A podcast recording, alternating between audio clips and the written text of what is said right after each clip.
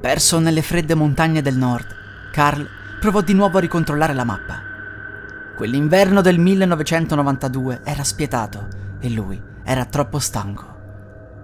Lungo la strada videro un villaggio e decisero di fermarsi per la notte. Dopotutto sarebbe presto venuto buio. La moglie di Carl, Ginevra, si sporse dal finestrino, mentre il marito era intento a cercare una locanda.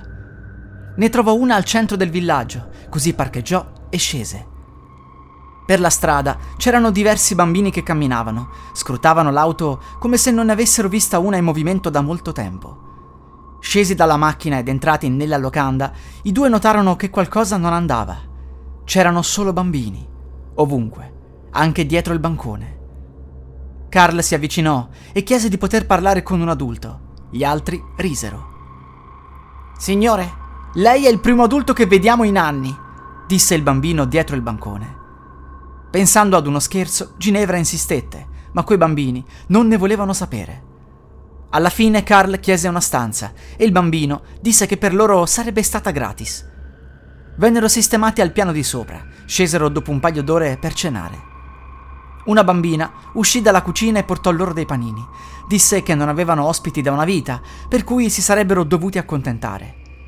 Ginevra chiese che cosa fosse successo agli adulti. Lei rispose: C'è stata una malattia che si è portata via tutti i nostri genitori. Nessuno ha più il coraggio di entrare nel nostro villaggio da allora. Voi siete i primi. Speriamo non vi accada nulla.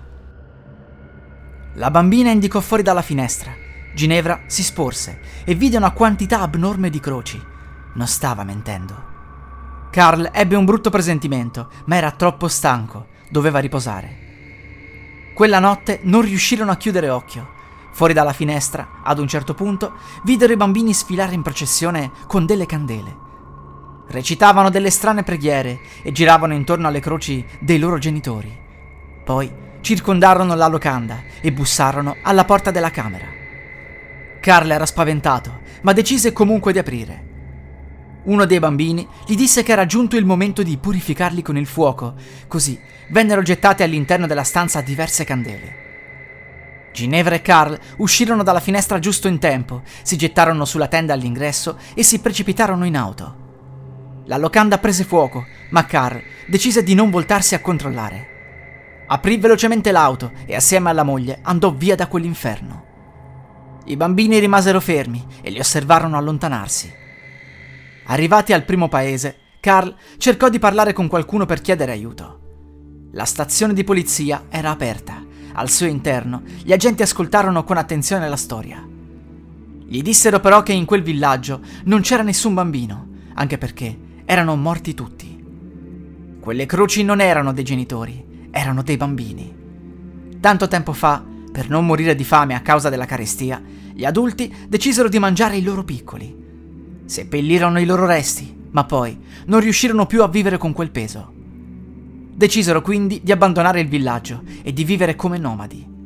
Eppure, Carl e Ginevra avevano visto quei bambini, ne erano sicuri. Arrivata l'alba, accompagnati dalla polizia, tornarono al villaggio. Tutto era deserto. Carl esaminò alcune delle croci e vide delle date. Era tutto vero. Là sotto erano sepolti i resti dei bambini.